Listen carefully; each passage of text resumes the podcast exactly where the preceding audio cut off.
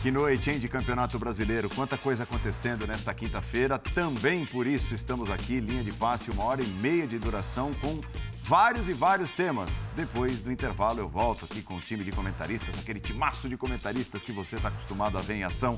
Já já, linha de passe.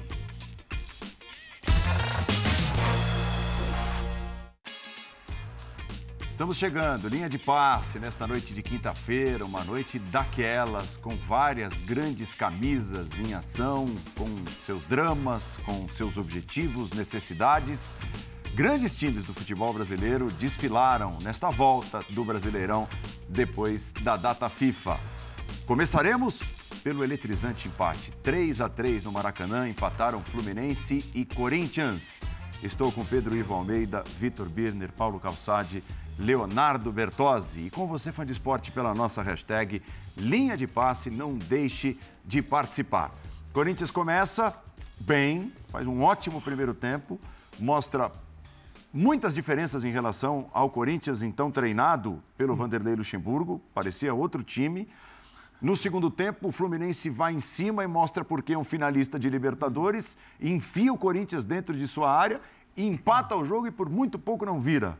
Foi um jogão daqueles com muitos temas e muitos assuntos para a gente debater. É ou não é, Paulo Calçade? Boa noite. Boa noite, boa noite a todos. É um jogo legal pelo placar, né? E analisar pelo placar pode ser a pior saída possível para a partida. De um lado, um time que sabe o que faz, que costuma fazer, mas iniciou o jogo sem nenhum compromisso. O Fluminense, lento, espaçado, vazio no centro, Corinthians com o Maicon recupera duas bolas, aciona o Alberto e assim tem dois gols e ainda tem um pênalti, é, que é muito discutível. Você não consegue encontrar o pênalti. É, e um golaço do Yuri Alberto.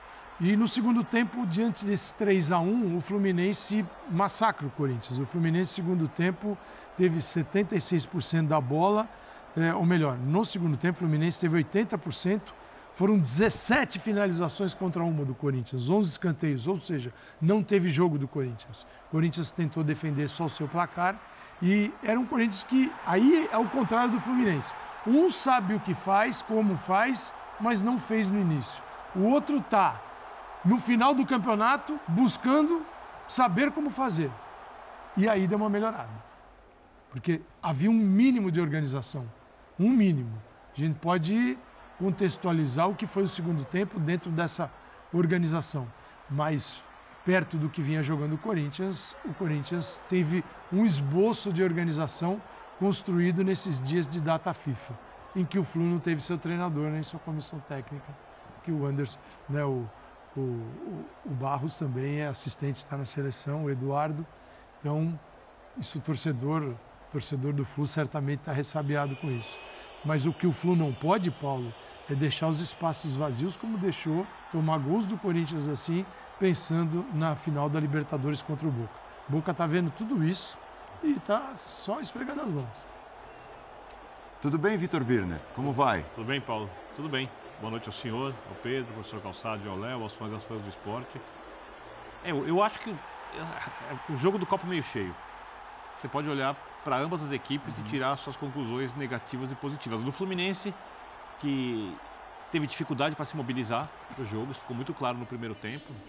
O Calçado já falou sobre o assunto, era um, um esboço do que a equipe costuma ser, tentando marcar alto, mas é, dando muitos, muitos espaços para o Corinthians, não tendo a troca de passes vertical ou em velocidade que costuma conseguir quando encontra espaço com muita facilidade. E aí tem o segundo tempo do Fluminense, que é um Fluminense jogando em nível muito alto. Muito alto. Uhum. Esmagando saída de bola, posse de bola, jogadas de criação por ambos os lados, trocas de posições. Aí é o Fluminense que chega à final da Libertadores jogando num nível bastante elogiável. Não acho que o Fluminense vai entrar desmobilizado como fez no primeiro tempo na final contra o Boca. No Corinthians, que, como diz o Calçade, taticamente não tinha nada, o primeiro tempo foi muito bom. Foi muito bom tanto marcando alto, uhum. tanto que o Roberto, que jogo, fez uma bela partida, perde um gol feito numa jogada que tem muito a ver com a marcação alta, uhum. extremamente bem executada pelo Corinthians, como também marcando mais recuado, tentando usar os contra-ataques. ainda com alguma dificuldade de manutenção de bola, de ditar ritmo de jogo, que é alguma coisa que os times do Mano gostam quando estão bem preparados. Porém, como a gente falava aqui ontem, é, o Mano teve a sua estreia lá contra o São Paulo, teve outro jogo, mas o trabalho de fato começa ou começou nessa janela de transferências. E a gente já viu foi, vis, sinais foi positivos. visível. É, eu acho que até na confiança dos jogadores, porque os jogadores passam a entender um pouco melhor o que precisam fazer. Exato. Eles se sentem menos desconfortáveis perfeito, na partida. Perfeito. Então está muito claro que tem ali uma evolução. Não sei que tamanho ela vai ser, como vai ser contra o América, um jogo de afirmação do Corinthians no final de semana. Então eu acho que, e... apesar do segundo tempo em que o Corinthians não consegue fazer nada, eu acho que dentro do que era e possível, antes... o jogo foi bom. Até para o Pedro e para o Léo. O Mano Scala vem com o Juan, uhum. surpresa. Eh, não jogam. Era porque era, era até lógico. O, o Bruno Mendes, o jogador, estava na seleção uruguaia, mas não passou essa data FIFA com o Corinthians, passou com o Uruguai. E jogou Matias pouco Rojas, pelo Uruguai, muito pouco. Rojas também não passou a data FIFA com o Mano. Passou fora. O que, que faz o Mano? O Mano escala quem trabalhou com ele esse tempo todo. Ele não trouxe ninguém que estava fora na seleção. Então, seriam jogadores até que, obviamente, poderiam ser titulares. Então, sim, é, onde ele, o que ele quer alcançar? É, foram quase foram sete, oito dias, teve uma folga, mas quem trabalhou foi para campo, para é, talvez entendendo o mínimo do que era necessário para enfrentar uma equipe que é muito superior hoje. Está na final da Libertadores e o Corinthians está lá no fundo da tabela do brasileiro. Então, assim, para o Corinthians, o 3 a 3 assim, claro que ele tomou de 3 a 1 para 3 a 3 pode doer o corintiano ficar chateado, mas como enfrentamento a um adversário que é muito superior, houve alguma coisa perto do nada que existia lá. Pedro Ivo, bem-vindo. Tudo bem, Paulo? Abraço Tudo bem. você, Léo, Calça, Bene, o fã de esporte ligado com a gente. E o fã de esporte também estava ligado com a gente ontem. A gente, para tentar fazer uma, uma, sequência né, do capítulo de ontem do Linha para o de agora, porque a gente prometia até amanhã muito mais sobre essa luta, né? O Corinthians está na luta contra o rebaixamento não é problema nenhum falar, porque tem 32 pontos e o Santos tem 30, o primeiro time. Então é um fantasma que assombra. E o que a gente debatia muito ontem era o problema de Cruzeiro, Corinthians, até o Inter pelo resultado de ontem, é que tem uma turma ali embaixo jogando bola, sabendo o que quer fazer. E talvez se fica um gostinho amargo de abrir 3 a 1 e tomar um empate 3 a 3 acho que o tal do copo meio cheio que fica é, opa, parece que a gente também pode jogar bola. Parece que a gente também pode se organizar é novamente aquela tecla que o Calça bate. Toda hora é janeiro no Corinthians. É um recomeço, é um início, é uma tentativa. No primeiro tempo você vai conseguir encaixar muito também pela falta de mobilização, mas acho que muito de erro técnico do Fluminense, mas muito que o Corinthians também dificultou, de pressão bem encaixada, de uma organização que talvez não tivesse antes. Mas é o que dá para tirar no momento. Não adianta querer ficar, ah, mas se tivesse mais tempo, a gente poderia chegar. Não. A missão hoje é pontuar. Não deu para vencer? Mas o Corinthians viu hoje um primeiro tempo que ele não via há muito tempo. Então, dentro da esteira do que a gente vinha debatendo de ontem, de quem apresenta trabalho, de quem está apresentando alguma bola, alguma coisa para se livrar, o Corinthians deixa o seu torcedor com algo ali, dá para ser melhor. Em pouco tempo já deu para melhorar. Talvez em 11 rodadas que faltem, a gente não vai atingir uma excelência esse ano, mas a gente vai conseguir competir. E competindo, estando dois pontos à frente, quem está com a Parece pouco, mas você não estar dentro da zona é importante nesse momento. Sem dúvida. Competindo. Você olhando que a coisa pode evoluir. Você tem uma pressão coordenada. Você hoje viu muito mais um time ali que deu espaço no segundo tempo, N motivos que a gente pode debater aqui, não necessariamente por uma falta de ideia de trabalho. Não é uma má notícia simpática para o Corinthians. Não é para o Corinthians falar, poxa, era para vencer, era para vencer. Não, não, isso é outro papo. O segundo tempo tem que ser muito separado do primeiro. O primeiro tempo, para mim, é o que fica do trabalho do Mano, desse início de trabalho do Mano ainda, é verdade, mas o Corinthians pode começar a se assustar menos com a turma de baixo que joga bola, porque ele parece, é um primeiro jogo, vai ter sequência, mas que também vai começar a se organizar. Parece que também vai ter um trabalho para começar a chamar de seu. Demorou, é final do ano, são só uns jogos daqui para frente, mas tem algo ali que pode tirar um pouco esse sufoco do corintiano. É, eu acho que assim, é, o Corinthians jogou hoje, é né? no segundo tempo muito pouco mas principalmente no primeiro tempo, jogou. Teve uma partida Sim. de futebol. Ele tinha um, um plano. Jogo. Ele tinha um plano. Ele tinha um plano. Teve exatamente uma estratégia de futebol. E é o que não tinha. né? Antes da chegada do Mano Menezes e antes tem que desse ser tempo essa para hoje. trabalhar. A notícia, a notícia tem que ser essa hoje, por mais que o resultado fique aquele gostinho amargo. É, eu penso que, boa noite, boa noite, Paulo, boa noite, companheiros. É, primeira coisa, assim, se você oferecesse o empate ao Corinthians sem jogar, o Corinthians pegava um pontinho para quem está nessa situação, fora de casa, com o finalista da Libertadores.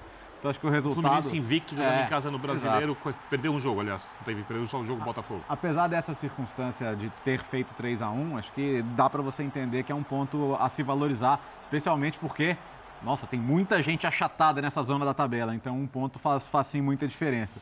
Agora, o primeiro tempo, sim, é, é, o Corinthians conseguiu é, aproximar os seus jogadores no meio campo, né, diminuir o espaço. A principal questão do Corinthians da era do Luxemburgo era meu Deus, um jogador vê o outro de binóculo dentro do campo, né? Era um time largo, espaçado, distante, Lento. lento e hoje você via, pô, sabe, com, com, com Fausto um pouquinho mais atrás, com o Maicon, com, com o Juliano, com o Juan, esses jogadores se buscando dentro de campo, né? Coordenando a maneira de fazer a pressão também, o que gerou várias situações. Então acho que o primeiro tempo é para você anotar. Assim como o primeiro tempo, quem deve anotar é o Almiron, técnico do Boca. Né? Como foi vulnerável o Fluminense no primeiro tempo? Transição. Na hora da, exato, nesses pontos de, de transição, defesa-ataque, de, defesa-ataque, né? De como não perder essa bola lá atrás. Claro, a defesa do Fluminense sem o Nino é outra coisa. Né? É outra coisa. A, a diferença que não ter o Nino faz para a saída de bola, para um primeiro passe, para a impostação do jogo, isso é muito evidente. Mas o que era um cenário de aparente até fratura nessa relação de confiança com a torcida, porque a gente viu, né? A torcida pegando no pé de jogador, a insatisfação ali na saída do primeiro tempo com alguns. No final do jogo, o torcedor saiu orgulhoso, né? Porque viu o poder de reação no segundo tempo que o time fez. O Fluminense poderia ter vencido. Você vê aí a defesa que o Castro fez já no finalzinho. Foram Pertinho, duas defesas no final do jogo. vencer. Isso aí já acréscimos. Poderia ter vencido. Então, assim, o torcedor esperava no segundo tempo que se não desse para vencer, no mínimo a resposta de postura, de comportamento aparecesse. Porque é um finalista de Libertadores, o Fluminense pode viver daqui a alguns dias o melhor dia da sua história. Então o torcedor quer olhar para o campo e falar: peraí, eu posso confiar nesses caras. E acho que pelo que o Fluminense fez no segundo tempo, o torcedor, apesar de sair sem a vitória, sai. Acho que, acho que o que o Birner colocou ali de dar para ver o copo meio cheio dos dois lados é um pouco isso. Acho que se você quiser ver pontos positivos dos dois lados, você consegue. Eu, eu até acho que tem mais pontos positivos. Porque a gente falava ontem, a gente teve um debate aqui, Léo, sobre Hum. rebaixamento.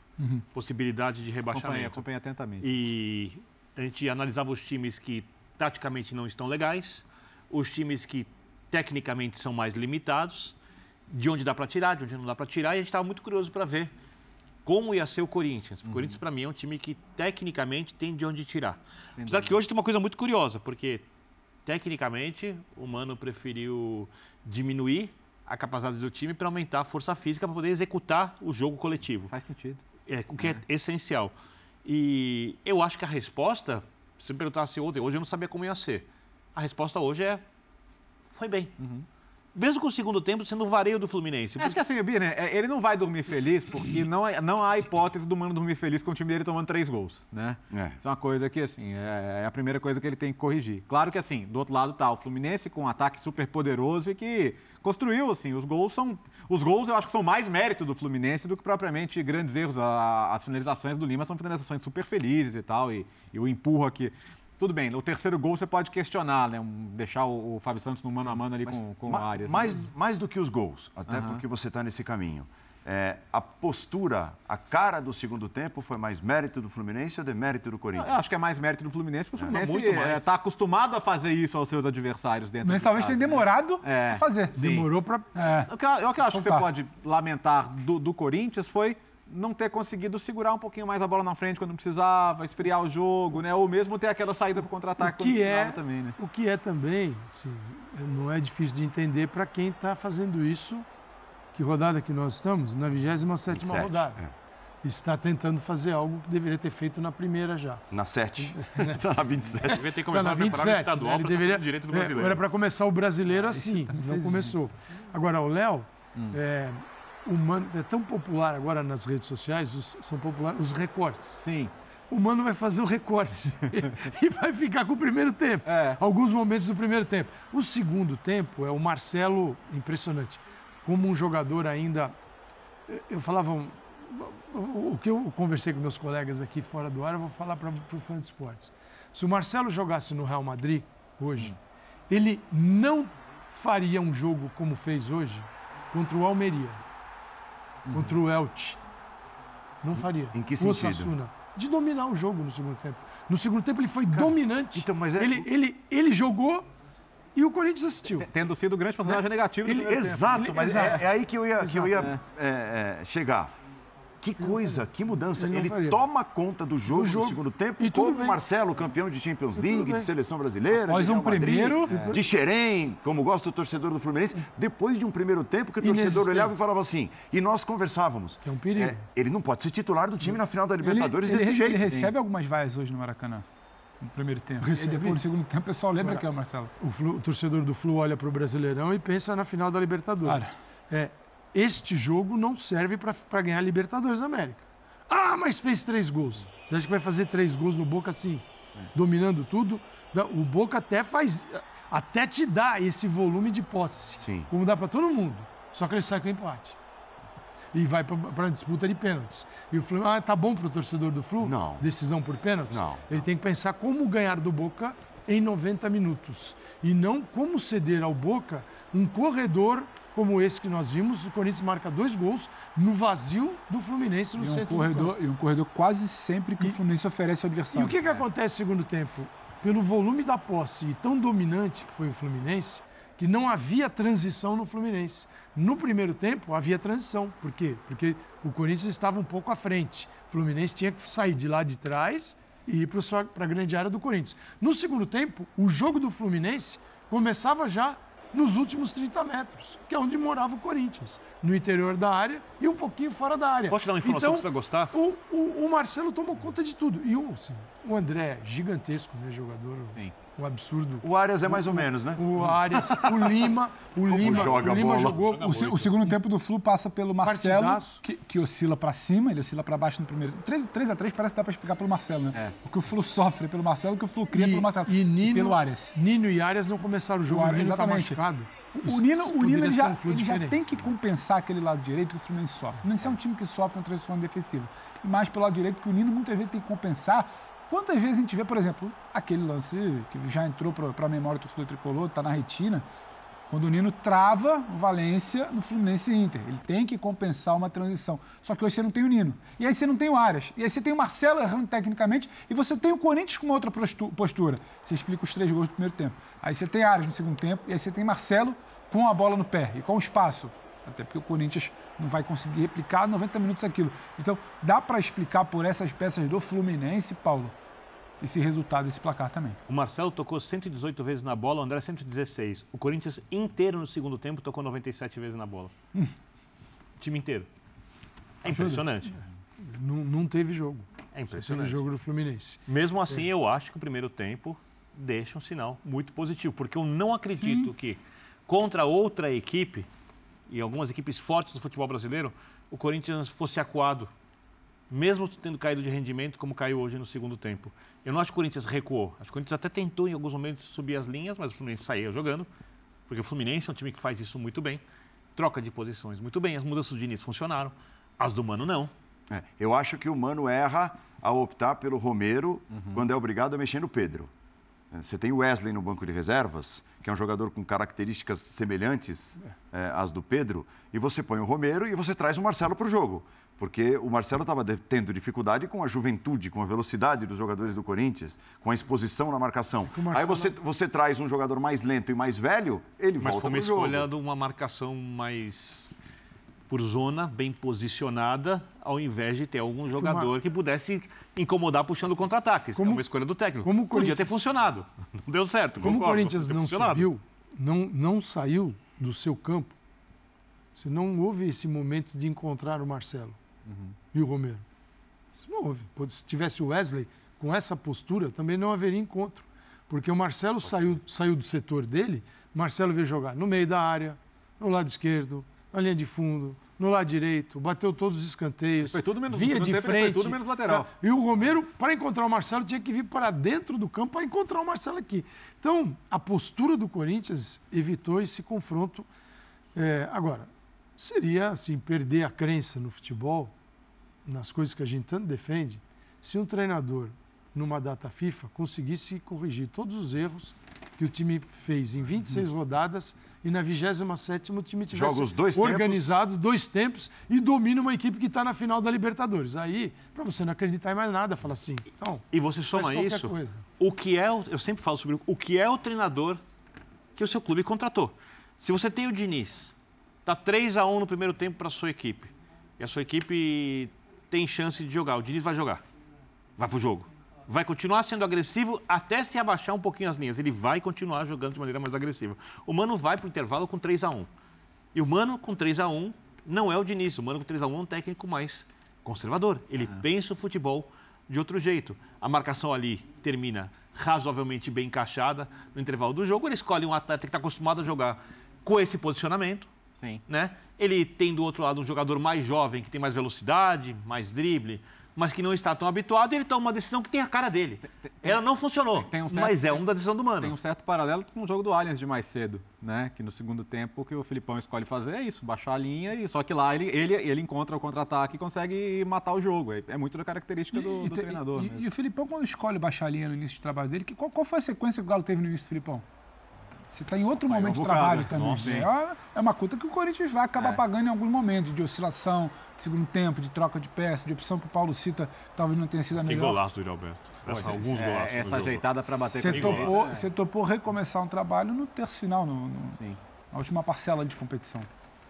É, nós vimos ali o Yuri Alberto herói, né? E depois teve o Yuri Alberto vilão, minutos depois mas hoje ele fez dois gols. E, no geral, foi uma Olha o vilão aí, ó. Vai aparecer o vilão. Era a marcação. Ele não acreditou Olha nesse... onde está a marcação do Corinthians. É isso. É? Então, assim, é um time treinado. É isso. E é aquilo que o torcedor corintiano reclamava. Funciona por recortes. Assim, o, o, próximo é, a próxima etapa é isso no segundo tempo. Dizer, manter, mesmo com a vantagem no placar. O Corinthians tem seis partidas em casa até o final do campeonato. Em casa tem apenas uma derrota.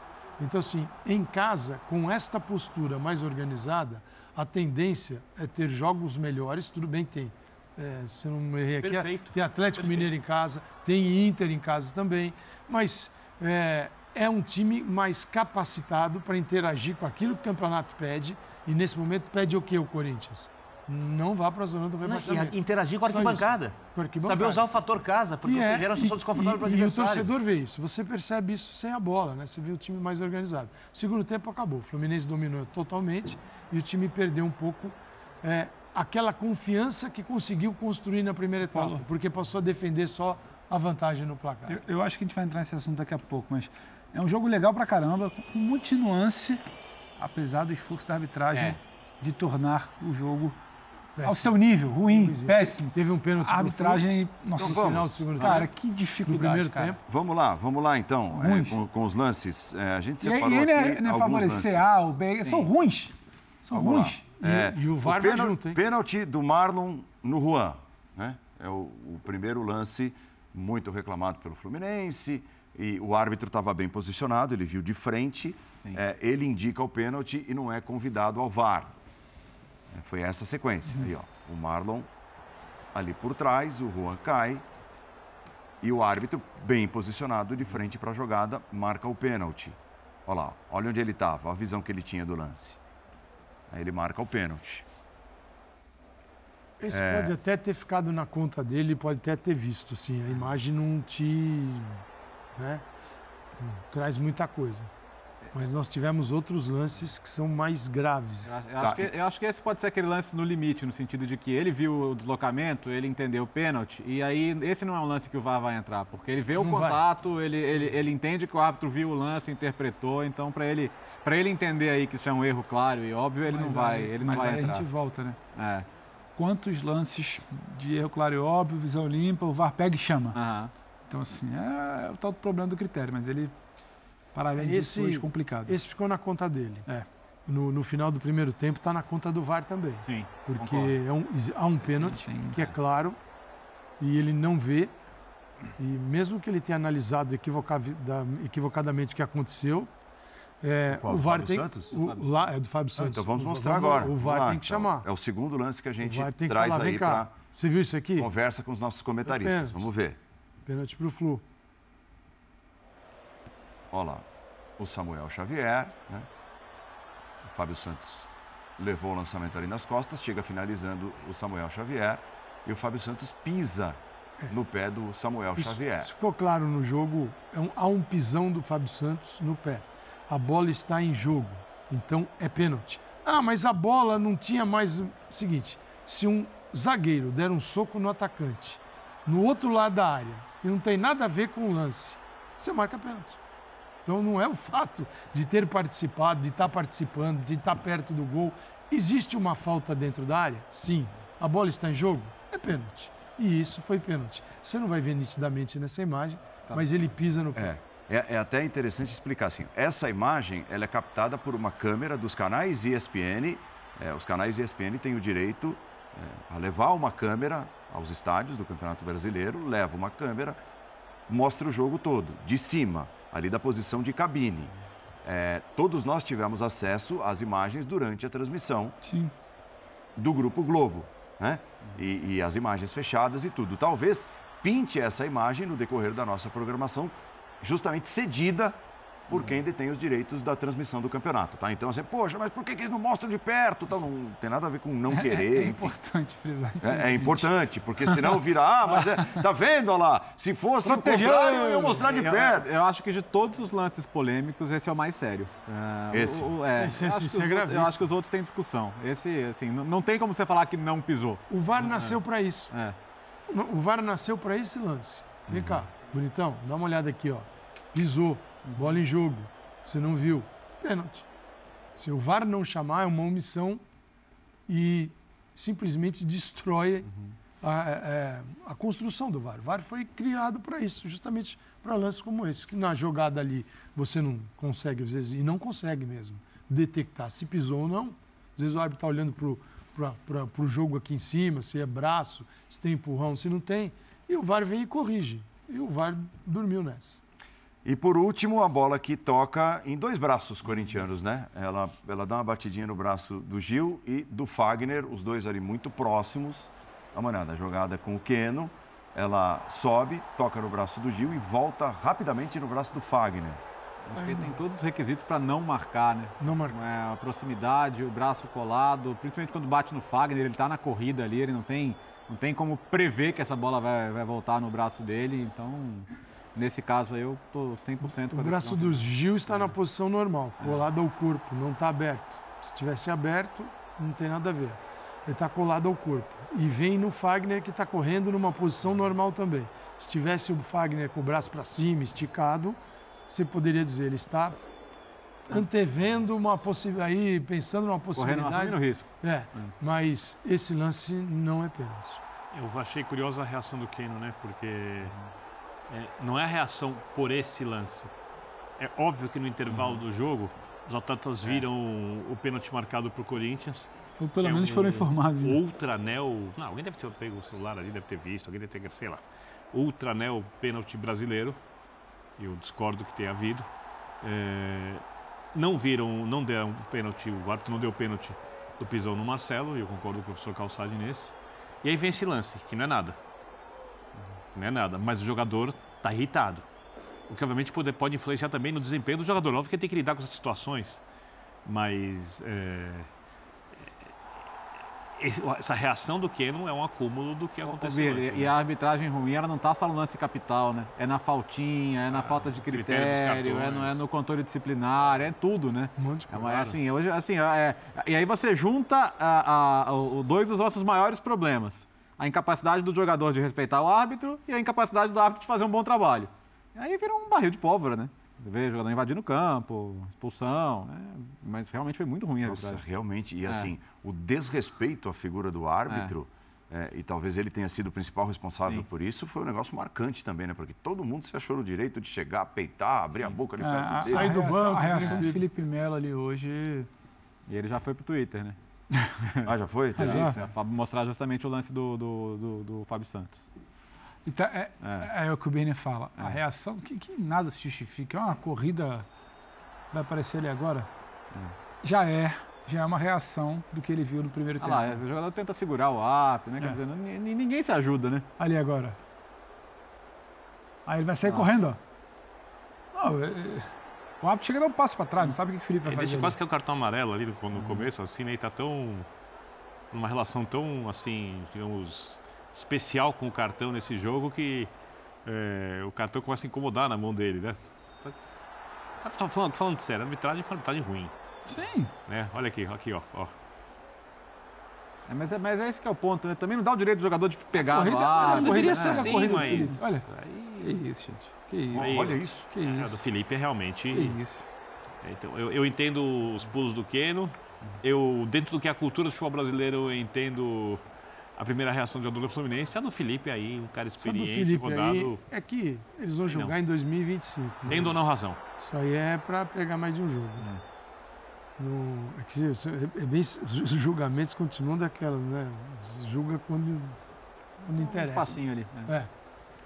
É, bom, encerrando o tema arbitragem, Pedro, nós tivemos, de certa forma, uma quinta-feira agitada também nos bastidores com a possibilidade. é, eu quero saber de você se houve mesmo essa possibilidade. A possibilidade da mudança da final da Comebol Libertadores do estádio do Maracanã por conta de o Flamengo não abrir mão de disputar uma partida anterior contra o Red Bull Bragantino, né? No local, mas a Comebol já queria o estádio, entre aspas, para ela, à disposição dela, né? E é um direito dela. Ela tem feito isso desde que tem uma sede só. É, exato. E- E a Comebol faz, e a. UEFA faz nos jogos da Isso. UEFA Champions League. As entidades, elas tomam conta dos estádios. Os estádios passam a não pertencer a seus donos. 15 né? dias antes. 15 dias antes. Inclusive, identifica o estádio como tal, né? E- perfeito. Adesivo, É, envelope. os patrocinadores. E, e- e passa a ser comando da entidade. Isso. E não mais dos clubes ou de prefeitura, enfim. É, no final das contas, vai ser mesmo no Maracanã, dia 4 de novembro. Dá para cravar? Hoje já entramos na sexta-feira, dia 20 de outubro. Hoje dá. Cinco minutos.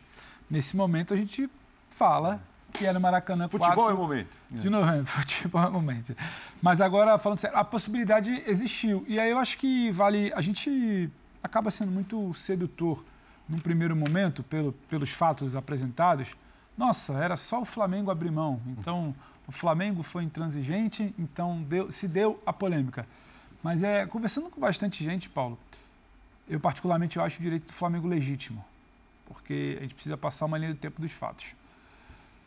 Quem se complicou na história foi quem achou que poderia garantir o que não tinha em mãos para garantir. Foi a CBF. Deixa que eu resolvo. É. É, e, e aí é aquela história.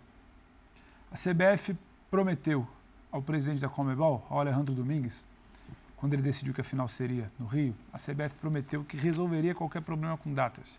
15 dias antes o estádio está com você. Com o tempo passando, independentemente do Flamengo estar ou não na final, e o Flamengo já não estava mais na final, todo mundo olhou para a tabela e falou: ó, tem um jogo aqui nesse intervalo de 15 dias. Dois, aliás, Flamengo e Santos.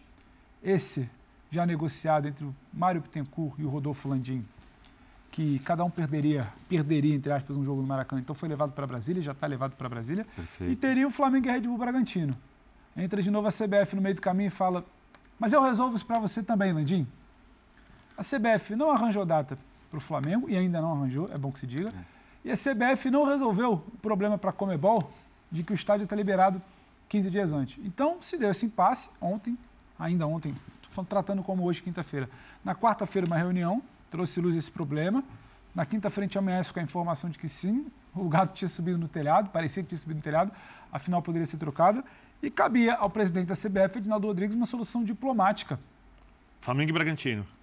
Uma solução diplomática do seu calendário, para que não impactasse no calendário da Comebol. O calendário da Comebol a entrar no Maracanã 13 dias antes, porque a 13. Comebol já topou, já topou ter o Flamengo e Vasco no domingo, Ok. próximo domingo agora. Entraria 13 dias antes. Então ficou o Edinaldo pressionado nessa reunião de hoje. E o Landim não estava na reunião de hoje. O Landim não mandou ofício, não falou com o Alejandro. Eu não abro. Ele só virou para o Edinaldo e falou: Edinaldo, a gente falou que resolvia. E o Alejandro virou e falou: Edinaldo, você falou para mim que estava resolvido. Então ficou esse jogo. O que a Comebol oficialmente diz é: a gente não precisa confirmar local, a gente nunca disse que ia trocar. Oficialmente, é bem da verdade, a Comebol nunca se pronunciou.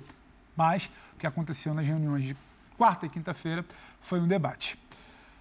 Pois bem, chega hoje na reunião das 5 da tarde, hora de Brasília, 4 horas de Assunção, o debate está na mesa. O que se tem é a informação que a Comebol não trabalha mais com o adiamento. Ao mesmo tempo, espera da CBF uma solução. O Edinaldo sai dessa reunião entrei em contato com o presidente do Flamengo, Rodolfo Landim, e falou: amanhã estou no Rio de Janeiro, amanhã é sexta-feira, vamos conversar para buscar juntos uma solução. O que tem de momento é. A Comebol não trabalha mais com a hipótese de trocar, de pressionar, de trocar, tirar a final do Maracanã. Então a final hoje ela é no Maracanã. Mas o Edinaldo ainda tem uma situação de um jogo a resolver. Flamengo e Red Bull Bragantino, porque ele avisou na CBF. Não, na se Comebol, tiver o jogo. Ele avisou na Comebol que ia resolver isso. Como é que se... Amanhã se encontram Edinaldo e Landim na sede da CBF, muito provavelmente na parte da tarde. E a situação, a tendência de momento, pelo que a gente conversou também com os dois lados, é que o Edinaldo vai apresentar uma ideia de trocar a data desse Flamengo e Red Bull Bragantino. Ele não aconteceria no final de semana de 2029. Uhum. Essa ideia ainda não foi apresentada ao Flamengo. Ainda não se sabe se é um adiamento de um jogo, se é uma inversão de rodada.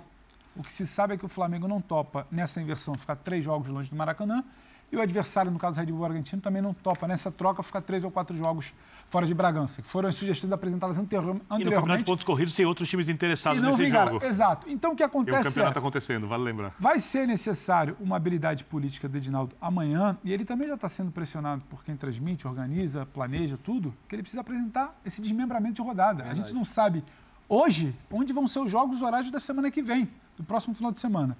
Então é muito pouco provável que passe de amanhã. Então amanhã ele vai se reunir com o Landim para entender e numa composição política, porque eu acho que todo mundo já está num ponto pacífico de não tirar esse jogo do Maracanã. Ele vai tentar fazer é, essa lembra? troca de data do Flamengo e Red Bull Bragantino. Só, é, só antes de passar é, a bola. O que o Mano claro. vai falar. Na volta, o Pedro Ivo me disse quando foi escolhida a final da Libertadores para o Maracanã. Mano Menezes, no Maracanã.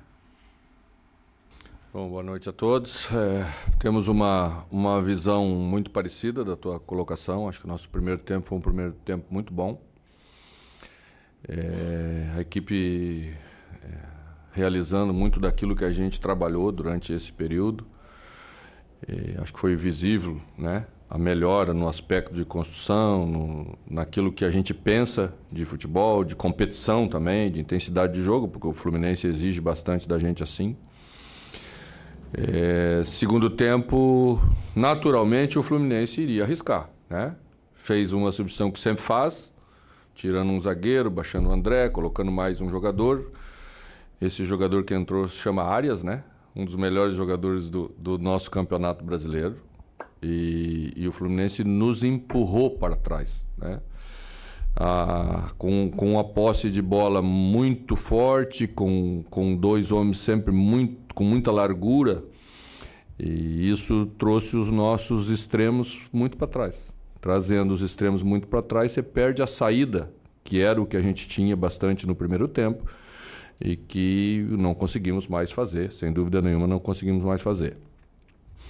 É, mesmo assim, eu acho que até né, poderíamos ter sustentado um pouquinho. Acho que o terceiro gol a gente foi a, uma jogada de construção, rifou a bola é, e a bola voltou muito rápido e aí e aí entrou no meio da nossa defesa, uma coisa rara no jogo, porque acho que a defesa se portou muito bem também.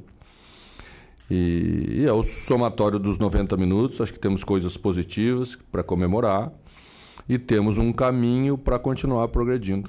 Tá? É, o time, quando perde a bola, quando não sustenta mais, quando não consegue conectar como a gente não conseguiu no segundo tempo, passa a sofrer né, um ataque contra a defesa. Acho que é aí que nós temos que melhorar no nosso aspecto. Acho que temos condição de fazer isso. Também temos que considerar que jogamos contra uma equipe que é finalista de Libertadores, que faz isso aqui que fez contra todo mundo, né? Fez contra o River, fez contra o Internacional, fez contra todo mundo. Então, esse é o caminho que nós, que nós ainda temos que percorrer, mas saio com um sentimento muito bom com o comportamento da equipe na primeira parte, com a postura, com a ambição. E, e, e esse é o Corinthians que a gente quer daqui para frente, mais tempo durante, durante os jogos. Mano, aqui por favor, Henrique Vigliotti, Identidade Corintiana. Mano, a pergunta principal, na minha visão, é, é na segunda etapa, você falou da questão de não conseguiu é, manter a marcação um pouco mais ao alto, como foi a questão do Fluminense que foi empurrando o time para trás. Agora, a pergunta é: como fazer para corrigir isso? E principalmente, as mudanças que você fez que não você achou que não surtiram muito efeito? Qual foi a ideia, principalmente ali Felipe Augusto, o próprio Renato entrando ali? Qual foi a ideia com as mudanças? É, na verdade, nós fizemos uma mudança no intervalo que, que pode ser discutida sobre ter influenciado ou não na equipe, que foi é, a, a única alteração que a gente fez no intervalo.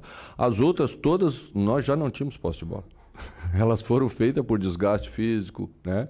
Yuri já, já, já tinha se esforçado muito, corrido muito. É, já precisava um jogador talvez com uma característica um pouquinho mais, como nós não conseguimos levar a bola com qualidade trabalhada, nós tínhamos que segurar a bola na frente, então colocamos um jogador de força para tentar fazer isso, que é Felipe. Né? É, Renato entrou no, lugar de Juliano, que, que, que fez um jogo muito bom, mas que também não ia sustentar mais por mais tempo, né? É, é, uma, é, uma, é uma intensidade bastante grande. Então nós optamos por aí. Como o Fluminense vinha muito pelas beiradas e não vinha pelo meio, a gente optou por Gustavo também para segurar o lado. Né? Se, se ele estivesse construindo por dentro, nós talvez teríamos colocado mais um meia para segurar por dentro. Mas não tem jeito, você tem que correr, é, marcar o lado, mas eu acho que, independentemente do, dos jogadores que entraram ou não, a gente já tinha baixado a linha por não sustentar a bola, por não fazer a conexão. Mano, aqui tudo bem? Vinícius Lúcio, central do Timão. Olhando, eu quero saber que olhando o resultado, mano, e olhando a tabela, você fica muito triste pelo resultado. Você já me disse uma vez que não comemora empates. Então, como que você avalia o resultado olhando o campeonato como um todo, o Corinthians que ainda briga contra o rebaixamento? Eu penso que, considerando tabela, você tem que pontuar. Tá? É, talvez se a gente saísse é, de São Paulo e, e, você me fizesse essa pergunta antes, nós talvez iríamos considerar o empate um bom resultado, né? É, como estávamos, estivemos com 3 a 1 no placar, você fica com aquele gostinho de ter cedido uma vantagem é, que no futebol as equipes já mais estruturadas, mais maduras, não costumam ceder, né? Como é o Corinthians que eu pretendo que seja. Mas existem momentos na temporada, existem momentos de rendimento, existem momentos de confiança. Acho que a gente está começando a recuperar essa condição e, e, pode ter certeza que se continuarmos assim, nesse, nesse nível que fizemos a boa parte do primeiro tempo, estamos de novo próximos a voltar a vencer, que é o que a gente quer no próximo jogo na nossa casa. Boa noite, mano. Guilherme Gonçalves de Otorino. Muito bem, é um pouco do que disse o técnico Mano Menezes e vai ao encontro do que foi debatido aqui, aquela coisa do com calma, os recortes, observar os recortes, os pontos positivos, negativos e, e interessante que ele, ele dá os méritos ao Fluminense por ter empurrado o Corinthians para trás no segundo tempo, que é uma conversa que a gente teve aqui também. Mudando, Tite estreou como comandante do Flamengo e com vitória, com notícia boa no Mineirão, fez 2 a 0 no Cruzeiro. Começamos o tema exatamente ouvindo um pouco da entrevista coletiva do novo técnico rubro-negro. A equipe, é, o, o, Cruzeiro começou melhor, mais acelerado, marcando o domínio, marcando a pressão. Nós não conseguimos ter uma fluência maior, o campo não permitia uma velocidade do jogo maior e veio bastante agressivo, agressivo no, no, no processo de marcação. Os primeiros 15 minutos, ele imprimiu um ritmo muito forte, Cruzeiro nós fomos nos ajustando, nós fomos ditando o ritmo naquilo que é a característica do Flamengo. O Flamengo gosta de ter a bola, eu gosto de ter a bola. É, então, que agregasse essa característica que ele tem, ofensiva, criativa, com opções, e, e quero fazer um registro assim. Entrar em jogos é, é, é muito difícil. E os quatro atletas que entraram, entraram verdadeiramente no jogo, no ritmo do jogo. Isso é muito importante e é muito difícil e é muito difícil. Os jogos têm sido do nível de exigência muito alto no Campeonato Brasileiro, com exceção do Botafogo que disparou, um outro bloco, uma disputa muito acirrada embaixo, muito acirrada também. Então, precisar de todos e todos poderem dar sua parcela de contribuição dentro da necessidade, isso me deixou muito feliz. Claro que eu estou contente, claro que a minha família está contente, Claro que meus dois netinhos estão contentes E não é desrespeito ao adversário, isso não há desrespeito. É comemorar com, com, com, conosco. Não é curtir a dor dos outros. Agora eu tenho um, um, uma felicidade de estar num, num clube extraordinário, nos dando todas as condições para trabalhar, com todas as responsabilidades que tem, o peso da responsabilidade. E feliz, feliz sim, é muito difícil. Ganhar do Cruzeiro aqui é muito difícil se impor, sim. Mudou a, mudou a, a formatação tática, exigiu muito da gente. Eu acho que, em outros termos, dá para fazer até uma associação com aquilo que a gente é, falou sobre o Corinthians no início do programa, né?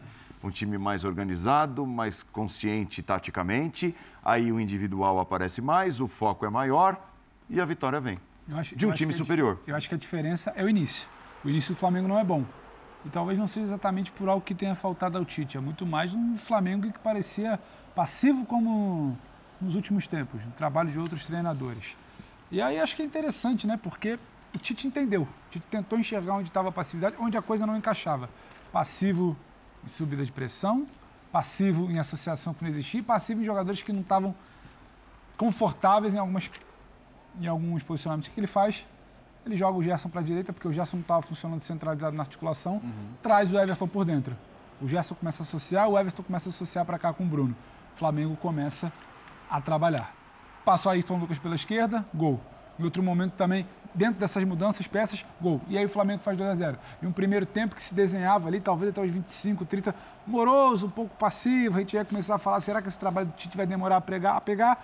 Você entende dentro do jogo que você talvez não precisa esperar um intervalo para trocar peça ou para conversar e fazer pedido, sabe? Você chama dois jogadores, você inverte e fala, você vai cair por aqui, a criação, Ayrton Lucas vai passar aqui, você vai ter uma aproximação de Bruno, de Ayrton, de Everton Ribeiro e a coisa flui.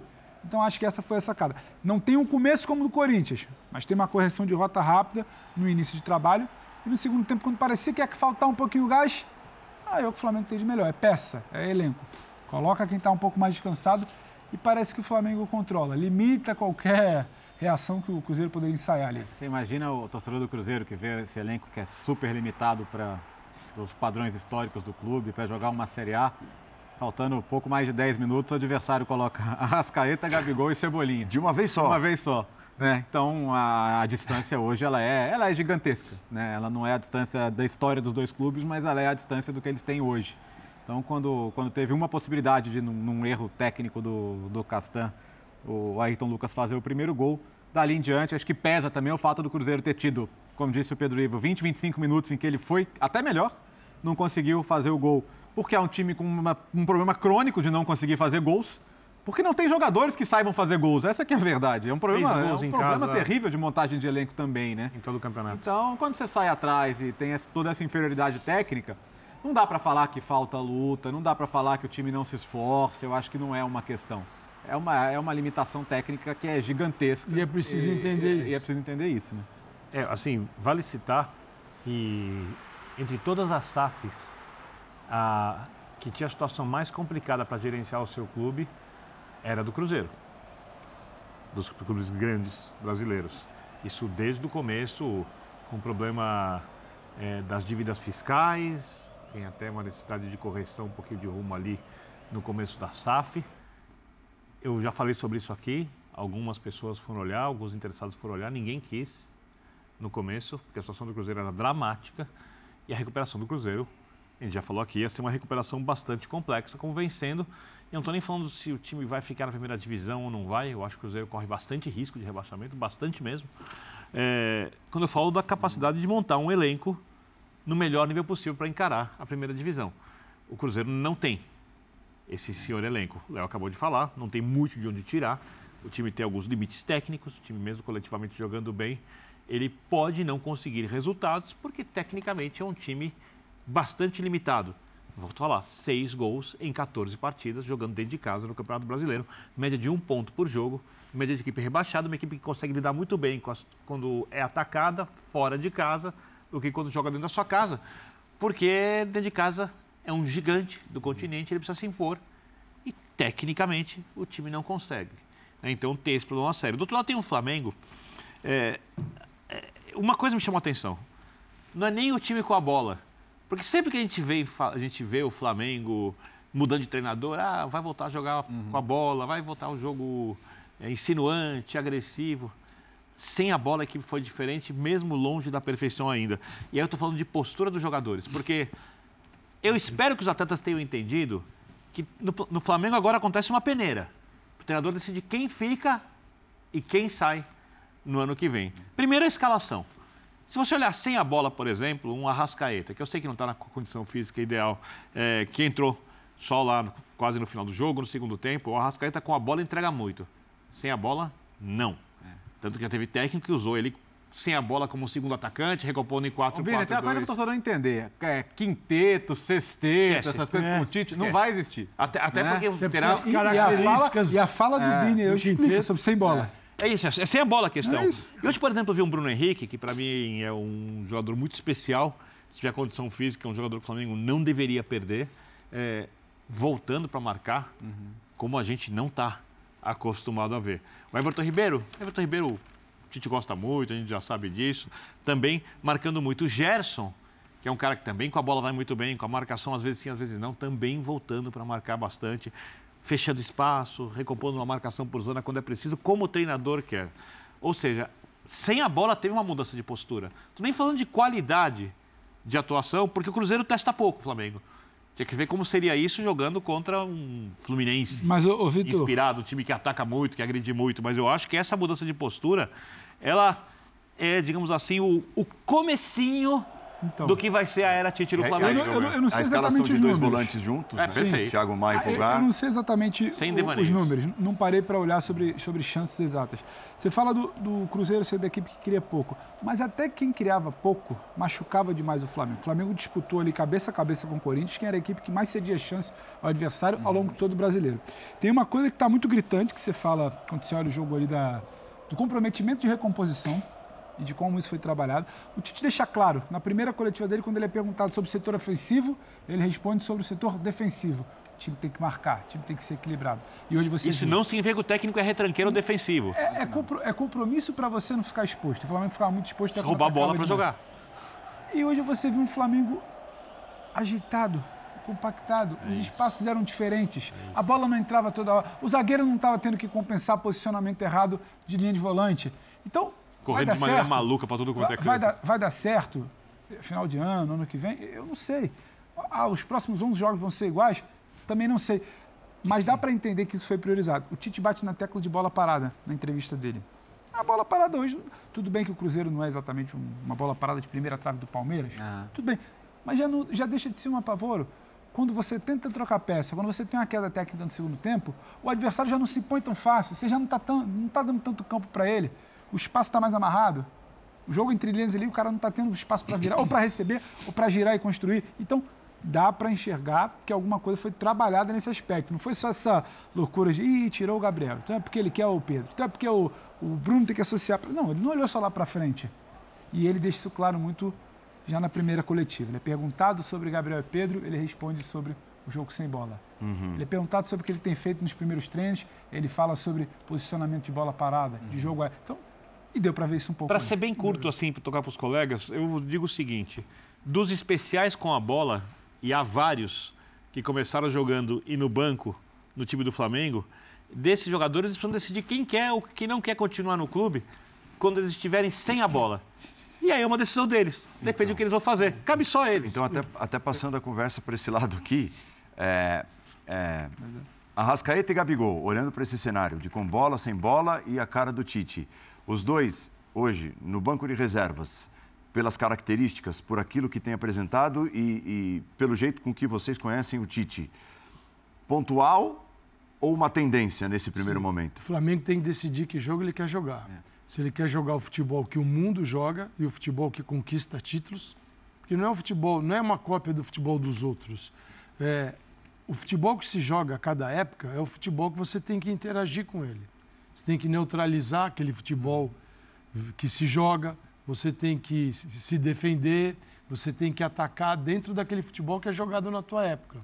E o futebol desta época requer que você recupere a bola do seu adversário lá na frente. Se, vo- vou, vou- quando você sai, tem uma tabelinha de onde as equipes recuperam as bolas. A gente acabou de falar do Corinthians. no campeonato, entre 20 equipes do Campeonato Brasileiro, a maior vergonha do futebol brasileiro é o Corinthians. Assim, quanto mais vermelha a faixa do campo, mais bola recuperada naquela faixa. A do Corinthians era branca, branca, branca, ficava rosinha, rosinha, ficava vermelha dentro da área do Corinthians. O que foi o campeonato do Corinthians? Uma tragédia. O Flamengo não pode. Então a bola do Flamengo tem que ser recuperada na frente. Para recuperar, porque o Flamengo pode tudo. O Flamengo tem orçamento, tem banco, tem jogadores. Olha que você põe, olha que entra aqueles três, o Ronaldo lá, dono da SAF. Vaiado é, em Valladolid é, é, e vaiado em Belo Horizonte. Quer dizer, é como dono de SAF, ele está muito feliz, que ele é vaiado. Se ele for para a Espanha, é vaia. Se vai para Belo Horizonte, é vaia. E os dois estão uma porcaria. O que foi aplaudido como é, jogador. Né? O Valladolid está na segunda hora, caiu para a segunda divisão. Então, o que acontece, né? A hora que ele olha aquilo, ele fala, um desses já, já. Não é que resolveu o problema, um desses já aliviava tudo no time. Ele não tem nenhum, tem três no banco. Agora, jogar toda essa galera no, do Flamengo para praticar este futebol que a gente acabou de falar, hoje não me parece plausível. A menos que o Tite consiga entrar na cabeça de cada um e fazer o Gabigol marcar e bem, o Pedro marcar e bem, o Gerson, o Gerson é. marcar e bem, o Arrascaeta, por quê? Porque este Flamengo se acostumou com a bola no pé tecnicamente a gente resolve tudo. E foi como o Flamengo começou a resolver hoje. Foi um jogo em que o Flamengo, a data FIFA do Flamengo foi dentro de campo hoje. Os, os dias que antecederam o jogo foram dias de conceitos. O jogo começou com o Tite trabalhando. Vem aqui, vai para o meio. Vem para a ponta. Davi Luiz, pá, pá, pá, tem, tem, tem, até uma cena curiosa, Thiago né, Calçade? Que no, no, no, primeiro gol, o time vibra e tal, ele, ele nem esboça uma ele reação, ele, ele, chama o jogador o Thiago, ali, o Thiago, ele chama o Thiago e já dá uma ramada. A data né? FIFA é. dele foi durante o jogo, porque ele, sim, ele sim. arrumou o time com os conceitos que ele trouxe nesse período. E olha que interessante, né? só para contextualizar. O São Paulo teve duas datas FIFA no comando do Flamengo. Uhum. Na primeira, no jogo seguinte, ele tomou quatro do Bragantino, fora de casa. Bem lembrado. Andando em campo. O Flamengo andava. E é por isso que o Landim não quer esse jogo fora do então, Maracanã. Mas câmera lenta. Mas é, mas, mas é o seguinte, né? Se só se. se Bragantino é líder do retorno. E tá? se há algum suposto é, candidato a, a, tirar o Botafogo da liderança, só que é, essas são as duas únicas Paulo, ele não está mais lá. São Paulo não está mais lá. Por quê? Porque na segunda data FIFA, o Flamengo pega o Atlético Paranaense em casa e toma um pau do Atlético, uma 3 a 0 do Atlético. Na terceira data FIFA não tem o São Paulo. Eles não erraram na carga. Eles erraram na São Paulo, arregaçou os caras na data FIFA. Tem que correr mais, tem que fazer, tem que fazer. Tirou o couro dos jogadores. Os caras foram para campo, deixaram tudo no campo de treinamento e dentro de campo andaram. Tomaram duas pauladas. Agora, trabalharam bem as cargas. Tanto que não foi possível fazer tudo. Tanto que se começa o jogo e o cara está arrumando o time com a bola rolando. Só que a diferença técnica é tão gigante que na primeira bola que vai para o fundo, Ayrton Lucas, aí técnica. Ayrton Lucas, foi bem. A bola na defesa do Cruzeiro fica viva e o jogador do Flamengo faz o gol. Então, há uma diferença aí de conceito, de contexto brutal entre o que era o Flamengo pós-data FIFA, que é o Flamengo hoje, e a capacidade desses jogadores de talvez, Paulo, voltarem a ganhar jogos por sua categoria muito acima dos adversários, o que não estava uhum. acontecendo porque não conseguia competir. É, até um, um, exemplo que eu acho que sempre tem de, de ser dado pelo peso, pelo tamanho dos caras é, quando a gente entra nessa história de que futebol não se ganha mais com nome, não se ganha mais olhando e resolvendo como craques. Senão o Ronaldo, Messi, o Ronaldo Neymar, descia lá. E Mbappé juntos não funcionaram no PSG. Nos jogos menores, sim, porque os caras ah. fazem diferença e ponto final. Nos jogos maiores, para ganhar Champions League, Vergonha. o sonho dos shakes. Ah, é, três jogadores mais, olhando, você não ganha. Não, não é. ganha, não tal, tem O tal do jogo de hoje que o Calçado falou. Não tem jeito. jogar. O de hoje você não ganha, mas você, você tem jeito. Você quer ganhar. O teu time joga hoje, joga disputa campeonatos em 2023, você tem que saber como enfrentar os seus adversários em 2023. Não adianta se você gosta mais de um jogo diferente, que em 2023 não é jogado. Se você conseguir ganhar deste jeito, parabéns. Não tem sido frequente, é mais difícil, contra adversários duros é, e difíceis. E o Flamengo sentiu isso esse ano. É uma coleção de fracassos para um time que você imaginava. Quantos títulos essa equipe vai disputar? e quantas realmente ele disputou. É então, é, é, uma arrumação aí necessária. Ó, o outro lado da moeda desse jogo, já passamos de leve por ele, né, que é o Cruzeiro, o seu drama, a sua tabela difícil, não tem muita pinta, não tem cara de reação. E para completar todo esse cenário, tem o Ronaldo, né? Ronaldo deu uma declaração que a gente vai mostrar agora e nós vamos emendar já com a entrevista do técnico do Santos. O Santos foi derrotado pelo Red Bull Bragantino hoje dentro de sua casa, depois da empolgação de três vitórias consecutivas. O Santos perde, tem o chamado choque de realidade hoje, 3 a 1 e a gente ouve primeiro o Ronaldo do Cruzeiro, depois o Marcelo Fernandes do Santos, os dois envolvidos nessa luta contra o rebaixamento. Mas a gente tem que sair dessa situação, é, nos unir cada vez mais. Entendo é, a insatisfação da torcida, já não entendo a revolta, a hostilidade, a violência. Talvez se não tivesse a dívida bilionária que nós estamos tendo que pagar o orçamento seria muito mais competitivo para a gente e, e teríamos uma outra equipe. Nós temos que nos unir, como eu disse antes, é, fazer um chamamento é, à nossa torcida que, da maneira que está se comportando, não nos ajuda em absolutamente nada. É, aquela conexão torcedor e time que tínhamos no ano passado, que também era um momento extremamente difícil, a gente não teve em nenhum momento esse ano. Nós só sairemos dessa situação se estivermos unidos, acreditando no projeto que a gente planejou é, e, logicamente, com o apoio da nossa torcida. Sem o apoio da nossa torcida,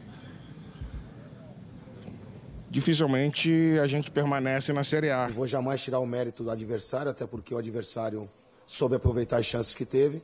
E foi como você falou, a equipe encarou de igual para igual uma das melhores equipes do Brasil. Mas a equipe exportou muito bem, criou várias oportunidades, infelizmente não, não, não fizemos o gol. Assim, o lado mental é que nem eu falo. É, se você parar para pensar as três vitórias, se não tivesse conseguido as três vitórias, nós estaríamos aonde hoje, né? Hoje é praticamente tiver ganho o jogo aqui e ter perdido para o Palmeiras lá. Então a gente não tem que abaixar a, a, ou para o Bahia lá. A gente não tem que baixar a guarda em nenhum momento. Pelo contrário, a equipe está bem, bem centrada no que tem que ter feito, está bem ciente do que fez hoje, das coisas boas que foram muitas que teve. E esses jogadores estão de parabéns. O lado mental deles está tá ótimo e a gente vai para um jogo dificílimo, sem dois jogadores. Bom, aí está a classificação, tá? Classificação nesse momento. É, o Santos está ali já dentro da zona do rebaixamento, é o primeiro na zona do rebaixamento. O Cruzeiro tem um ponto a mais, já que estamos falando desses dois clubes. Mas é, chama atenção a diferença nos discursos, né? É. É, o Ronaldo dá bronca na torcida pelo comportamento da torcida do time dele. E o Marcelo Fernandes, vamos lá, beleza, Sim. tal. E o Bragantino é o melhor time do segundo turno, né? E, e, e, perde, mas vamos lá, estamos no caminho e vencemos as três e hoje perdemos, tal. É, são discursos bem diferentes. As próprias reações no final do jogo, né? A torcida do Santos terminou o jogo incentivando, entendendo que é um percalço, mas é o percalço normal de um time que está lutando muito para sair dessa situação.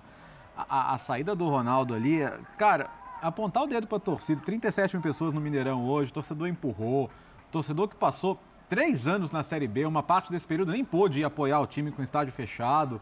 É, é culpa do torcedor, cara.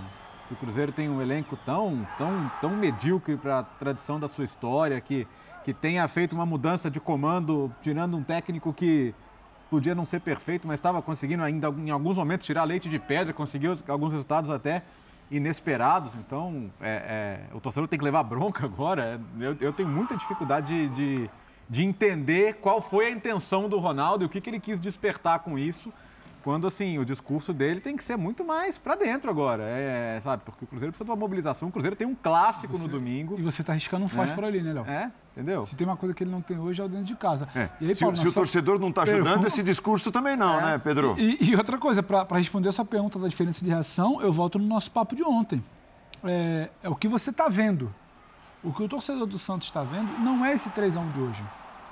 O que o torcedor do Santos está vendo é que esse elenco é limitado, em algum momento ele vai trombar com um time mais maduro, com um time mais qualificado, com um time que tem um trabalho mais sólido que o Santos não conseguiu ter durante o ano inteiro. O Santos criou para fazer bem mais que, gols do que E que, e que vai ter essa oscilação. Não foi, não foi aquela apatia, o quarto jogo sem. Não é. O que o torcedor do Cruzeiro está olhando é. Tá todo mundo ali embaixo. Aquele papo de ontem, tá todo mundo ali embaixo jogando bola, se engraçando, o pessoal não está tropeçando. Eu tô ladeira abaixo. Eu tô ladeira abaixo, eu tô dentro de casa e dentro de casa, nem dentro de casa eu consigo resolver, eu vou me manifestar. Eu tô com o Léo. Eu acho desproporcional no momento que você vai precisar dessa gente, que é o que dá para você se agarrar. Mas a, a diferença de reação, eu acho que é muito mais pelo que vem sendo feito de um lado nas últimas partidas e não vem sendo feito do outro. E o Birner fala sobre o criar. O torcedor está vendo isso. Na reação dele, o 3x1 ele vê. É o papo do torcedor do Vasco quando perde Aham. para o Santos, num placar elástico, que o torcedor olha e fala qual é a minha sequência antes, o que eu vi esse time fazendo no primeiro tempo e o que eu entendi que foi o jogo. Futebol. Exatamente. É muito mais você tá olhando para o campo. Você não vai- o time o torcedor é situação paixão, mas ele olha para o campo também. Salvo, salvo o Flu de 2009, que é uma coisa totalmente fora da curva, o time que tá brigando pra não cair não vai ganhar 5, 6 jogos seguidos, cara. Ele vai, vai ter um, tropeço ou outro, lógico. Senão não estaria na situação que tá. Isso. né? Então acho que a situação do Santos passa muito por aí. É, vale para o Bahia, É, que vai, também teve ali um vai, respiro vai. na chegada do Rogério, perde, mas se recupera, vence o, O- Inter ontem. hoje o Tem que, Santos- tem que todos eles. pontuar mais do que não pontuar. Isso. O, o Santos, ofensivamente hoje, foi bem. O time foi bem. O time Criou criou, o suficiente para fazer mais do que o gol. Que marcou. Defensivamente não teve a atuação ideal. Acho que tem um lance ali de um pênalti questionável para o Bragantino, mas de qualquer jeito o Santos deu bastante espaço para contra-ataque. Em alguns momentos se posicionou mal defensivamente. Mas teve uma coisa, jogando que o Santos pulsou.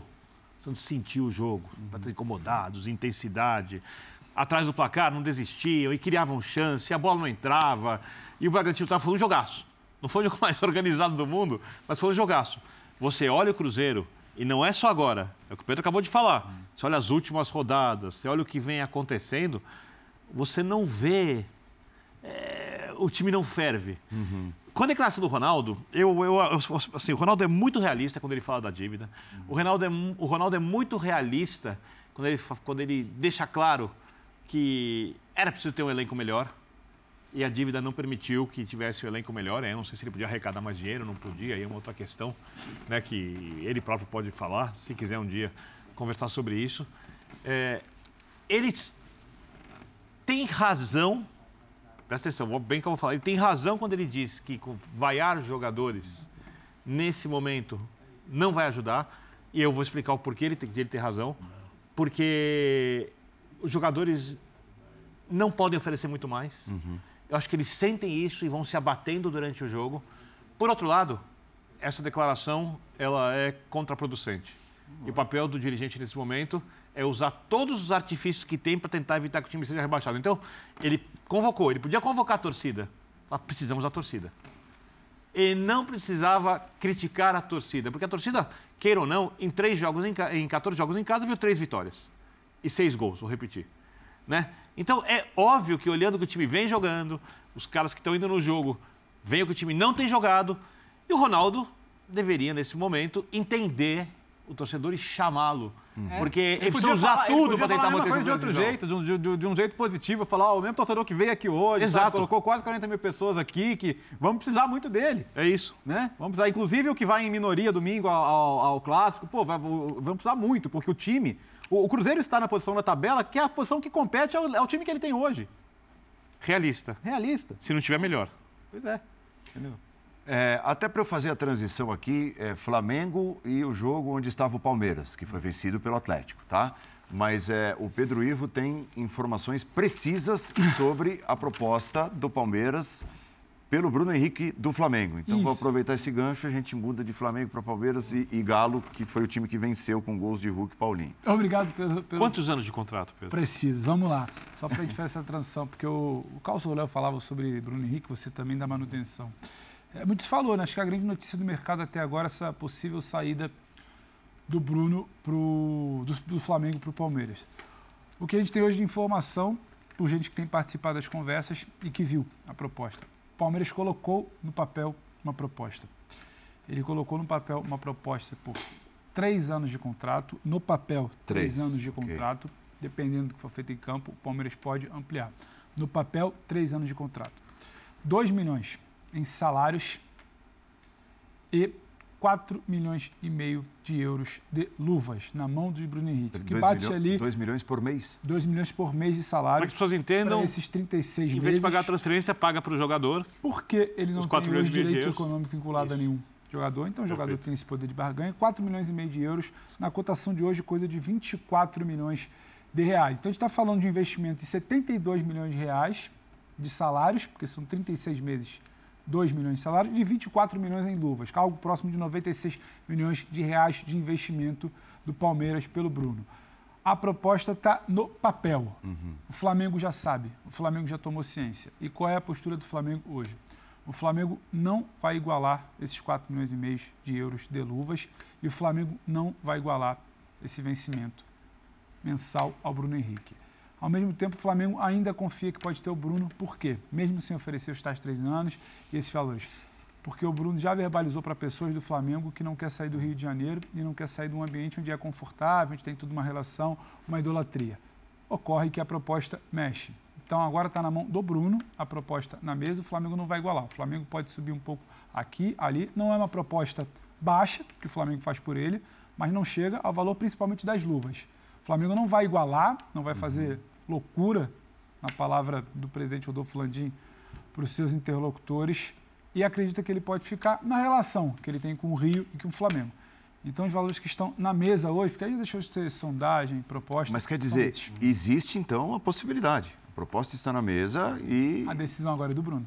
Ok.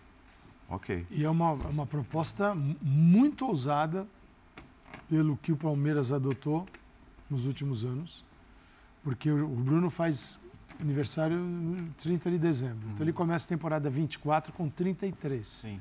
Então ele tem uma proposta para jogar 33, 34 e 35 anos no Palmeiras. Com um jogador de acima de 32 anos, é muito difícil no mundo você encontrar alguém que dê a ele três anos de é. contrato. Dois no, anos é difícil. É difícil. Ainda mais com as características do Bruno Henrique, que depende demais da explosão Sim. física. E, e, que vem, veio de uma cirurgia né, bravíssima, de uma grande, de uma contusão. Então, é algo que o Palmeiras, eu digo que o Palmeiras é ousadíssimo. Uhum. É, entra numa zona de risco também. E o Flamengo também é. interpreta assim, só para te complementar, Calça, o Flamengo fala algo como a gente precisa ter juízo.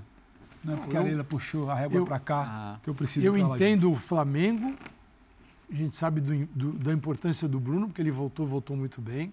Mas eu entendo o pensamento do Flamengo para onde vai, porque não é só uma questão afetiva, é uma questão que envolve muito dinheiro. No caso do Palmeiras, chega quase a bater 100 milhões de reais esse negócio, por três anos. Então ele tem que jogar muito bem o que está jogando agora. Estaria ótimo, aos 33, aos 34 e aos 35.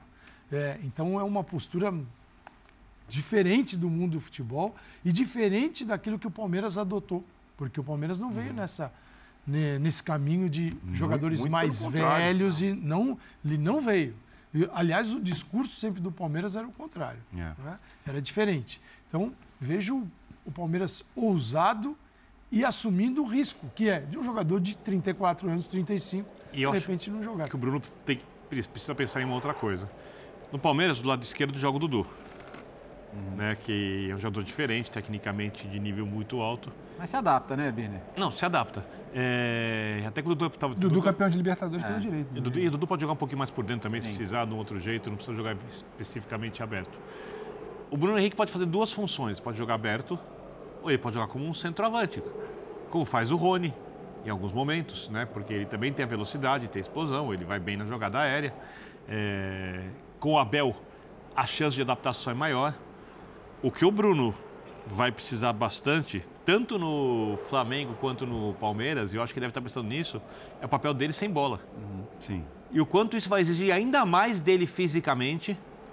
É porque uma coisa é quando o seu time pressiona a saída de bola, você recompõe até o setor ali do campo, vai até o meio, faz uma sombrinha ali e tal, e depois esquece se vai ser acionado ali para jogar de velocidade. Outra coisa é você marcar no time do Abel e no time do Tite. Então, ele também precisa pensar com qual treinador ele vai conseguir desenvolver melhor o seu jogo. Porque eu imagino que um cara competitivo, campeão desse nível, ele quer jogar bem. Ele não quer só, ah, é o melhor dinheiro, pronto. E aí entra outra coisa que o Pedro falou, o local onde mora. A gente viu o, o Voivoda, por exemplo, escolhendo a permanência no Fortaleza provavelmente porque o trabalho ali é dele, ele se sente mais feliz ali, e pelo local onde mora também, que deve estar super adaptado à cidade. Né? E, aliás, que local. Então, é, acho que são muitas questões, vão pesar. Acho que a grande notícia que o Pedro traz aqui, né, a principal informação é que a proposta do Palmeiras será melhor que a do Flamengo. Só para complementar, porque o pessoal está correndo com a gente desde cedo nessa, tem tudo isso detalhado, Paulo, em texto, em valor, tá. histórico da negociação lá no nosso site para gente Beleza, boa, boa. Léo, é, 2 a 0 Vitória do Galo no Allianz Parque, de certa forma, tira um peso, um Sim. peso histórico né, das costas do grande Clube Atlético Mineiro. E dá a cara, nesse momento, até de que o Galo está mais forte do que o próprio Palmeiras na luta por uma vaga direta à próxima Libertadores? O, o Galo só tem menos pontos no retorno que o Bragantino, que é o Red Bull Bragantino, né? É, belo gol do Paulinho no lançamento do Saravia. O, eu acho que foi o melhor jogo do Atlético com o Filipão hoje, do começo ao fim. Né? Estratégias diferentes no primeiro tempo, sufocando. O gol do Hulk sai no primeiro minuto de jogo, né? Um chute característico de fora. Depois tem, tem chance cara a cara, tem bola no travessão. O segundo tempo poderia ser dois. Fez isso contra o Palmeiras e contra o São Paulo aqui, né? Sim, foi, foi muito bom. Foi muito bom o primeiro tempo. No segundo, aí tem aquela opção: esperar um pouquinho mais, ter o contra-ataque, até porque tem jogadores para esse contra-ataque. Mas foi uma vitória categórica. E, curiosamente, depois de uma frustração na, da derrota de virada para o Curitiba em casa, né? Que tirou um pouco do embalo que vinha tendo. É uma semana para o atleticano muito importante, né? É o primeiro clássico da Arena, é o clássico que pode empurrar o Cruzeiro para a zona de rebaixamento, ou seja, é, domingo é um jogo pesadíssimo. Para os dois, né? Para os dois. Para o Atlético, que tem os seus objetivos, para o Cruzeiro, que tem os seus objetivos também, e pela história, ser o primeiro clássico no novo estádio. Então vai ser casa lotada, não vai ser um jogo qualquer então, acho que uma atuação como a de hoje traz um pouco de volta a confiança. E do lado do Palmeiras, assim, de novo, chama, quando a gente fala de Bruno Henrique, né? Ofensivamente, o Palmeiras está produzindo muito pouco. Muito pouco, muito pouco. Hoje, hoje, hoje começou com o Kevin, começou com o Henrique, começou com o Rony, mas o Rony foi, foi presa fácil para os zagueiros do Atlético, hoje para o Fux e para o Lemos, que fizeram um jogo ótimo. É, o Veiga inexiste. É, o, o, Ever, o Everson foi fazer uma defesa já nos acréscimos, foi. no cara a cara com o Flaco Lopes. Mas fora isso, não é nem que ele tenha tido tanto, tanto, trabalho assim, né? É, criticaram muito o Abel porque ele não começou com os jovens contra o Boca Juniors. E os jovens entraram contra o Santos. Não, depois disso, parece que ah, vocês querem os jovens? É, mas é isso mesmo. É isso, é. Mas é isso mesmo. É óbvio que o Abel quer se classificar para a Libertadores e quer disputar o título, mas é, se o time principal não rende ofensivamente, se ele tentou várias coisas, a gente disse aqui depois da derrota, muitas com lógica. Uhum. Quando a gente fala de características de jogadores, de possibilidades do time funcionar, e as coisas não funcionaram, queriam os jovens. Tá aí? Estão prontos? Acho que os jogos estão mostrando. Porque a pressão nesse jogo, por mais que ela exista, ela é muito menor do que a pressão numa semifinal de Libertadores. Uhum. Mas muito menor. Não dá para comparar. Achei curioso o Gomes falar na saída do campo que o time ainda está sentindo mentalmente a, a eliminação. É, né? Aí eu acho que tem uma outra coisa que é humana é. e por mais que o treinador seja é, um cara que a gente tem que aplaudir muito e um cara que gerencia essa questão de maneira extremamente especial, esse grupo não está acostumado ao, entre aspas, para esse time, para esses jogadores, o marasmo de disputar apenas uma vaga na Libertadores. Uma terceira, uma Até quarta mesmo colocação. hoje, 27 mil, né? É raro é, ver o Allianz. Eu, eu sempre digo lugar vazio. Sentiu. Né? Tem dois jeitos que você faz o torcedor enlouquecer. Um é quando você está muito tempo sem ganhar uhum. e começa a ganhar. Aí é loucura. Sim. Loucura. O outro é quando você está no limite para ser rebaixado para alguma coisa, é uma novidade, o time está lutando. É loucura. E uma realidade. A pasmaceira, o meio disso. É. Mobilização é a palavra. É realidade. Você não sente igual. Isso é humano, não estou fazendo uma crítica. É, mas aí eu estou pensando. É natural. E, e, e se Abel, começar né? a sentir que a vaga na Libertadores pode escapar, porque é, desastroso, é, é desastroso para os dois, né? Porque o Atlético também tem investimento de que, que você não pode se permitir ficar fora da Libertadores. Já quase ficou ano passado. Mas o Atlético chegou, né? Tá ali, tá, tá na briga por, por G4, que inclusive é, é posição de, de vaga direta. Talvez se o torcedor do Palmeiras sentir que a vaga pode escapar, que ele vai pensar, opa, peraí que o ano não acabou, né? E, e, e, essa espiral negativa do Palmeiras vai ficar quantos jogos mais sem ganhar? Né? Isso pode acontecer. O futebol tem esses ciclos, ainda mais no futebol brasileiro. Então, é. você tem. Se não tem um paralelepípedo, é uma casca de banana. Então, você não, tropeça nenhum, cai no outro. O ciclo vitorioso do Palmeiras, é. ele, é, ele, ele, ele vai muito além do que nós estamos acostumados aí, a ver aqui no futebol brasileiro. É, é, é aí que eu ia entrar. Nós estamos agora nessa sexta-feira, 15 dias, um pouquinho, 16 dias do primeiro jogo, de completar três anos do primeiro jogo do Abel no Palmeiras, uhum. 5 de novembro de 2020. Verdade. Em cinco, se você acha, ah, quero ver, é o Palmeiras, aí, olha, olha o que o seu time fez nesses três anos. Do Abel, o que ele oscilou, ele e veja o Palmeiras agora, que depois de três anos, você está conseguindo tirar um sarro. Palmeiras, três anos, demorou para alguém, porque é, um, é, um, é uma fase inédita, não é? Só que o Palmeiras, nesse tempo todo, oscilou, todo mundo oscila. Uns oscilam aqui, outros oscilam assim e outros oscilam aqui embaixo. Né? O do Palmeiras sempre foi muito alto e tudo isso era recuperado. Agora, são seres humanos que sentem, sentiram demais. Tem desfalque? Tem. A gente já falou aqui que é um time que tinha 11, com a condição do Dudu passou ter 10. Talvez tenha algum então, fim de ciclo que a gente então, não consegue é, perceber cara, aqui. Então, e eu, eu, sempre digo que é bom que isso aconteça no futebol. Fim de ciclo de jogador. Senão fica chato.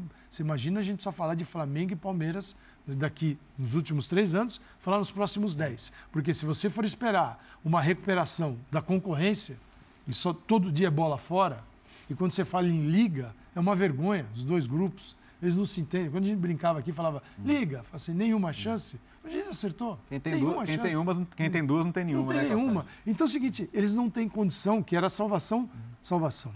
Era a forma de melhorar um pouco e minimizar a situação do Acho Cruzeiro. Acho que uma delas vai sair, tá, Do Cruzeiro. Tem uma liga, ter mais dinheiro, poder gerir melhor as contratações e, como disse o Ronaldo, pagar as dívidas, que é algo também no futebol brasileiro que é duro um cara como, com a história dele tem que dizer que tem que pagar dívida. É muito fácil. Só olhar para o Ronaldo e falar: ah, Ronaldo, arranja mais os dois põe ou três. dinheiro aí. Põe dinheiro aí, arranja mais os dois ou três como você.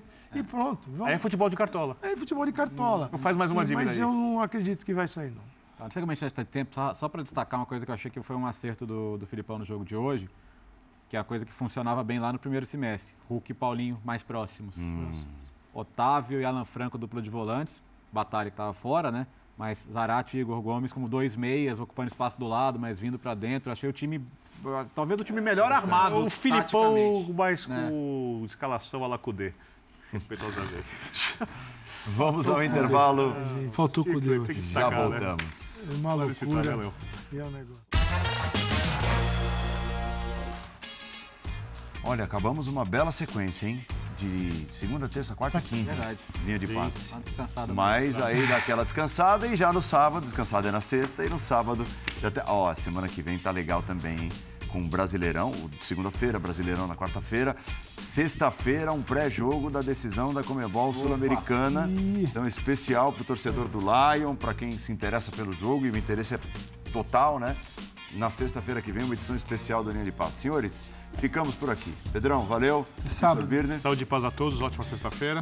Léo. A edição de sábado do Linha de Passe também será especial porque a final da Libertadores feminina não ficará fora dos Legal. temas do Linha de Passe. E, e dá um parabéns pro Jean Odd, novo contratado do National Geographic. É, só pode. É. Porque, é assim, são só é? fotos bucólicas de locais inóspitos no você, máximo, você, uma pessoa. contato com ele? Não. Não, tá. Animais e ele de pequeno tirou, porte. É. Ele tirou foto no restaurante que não recebia cliente há uns 5 anos.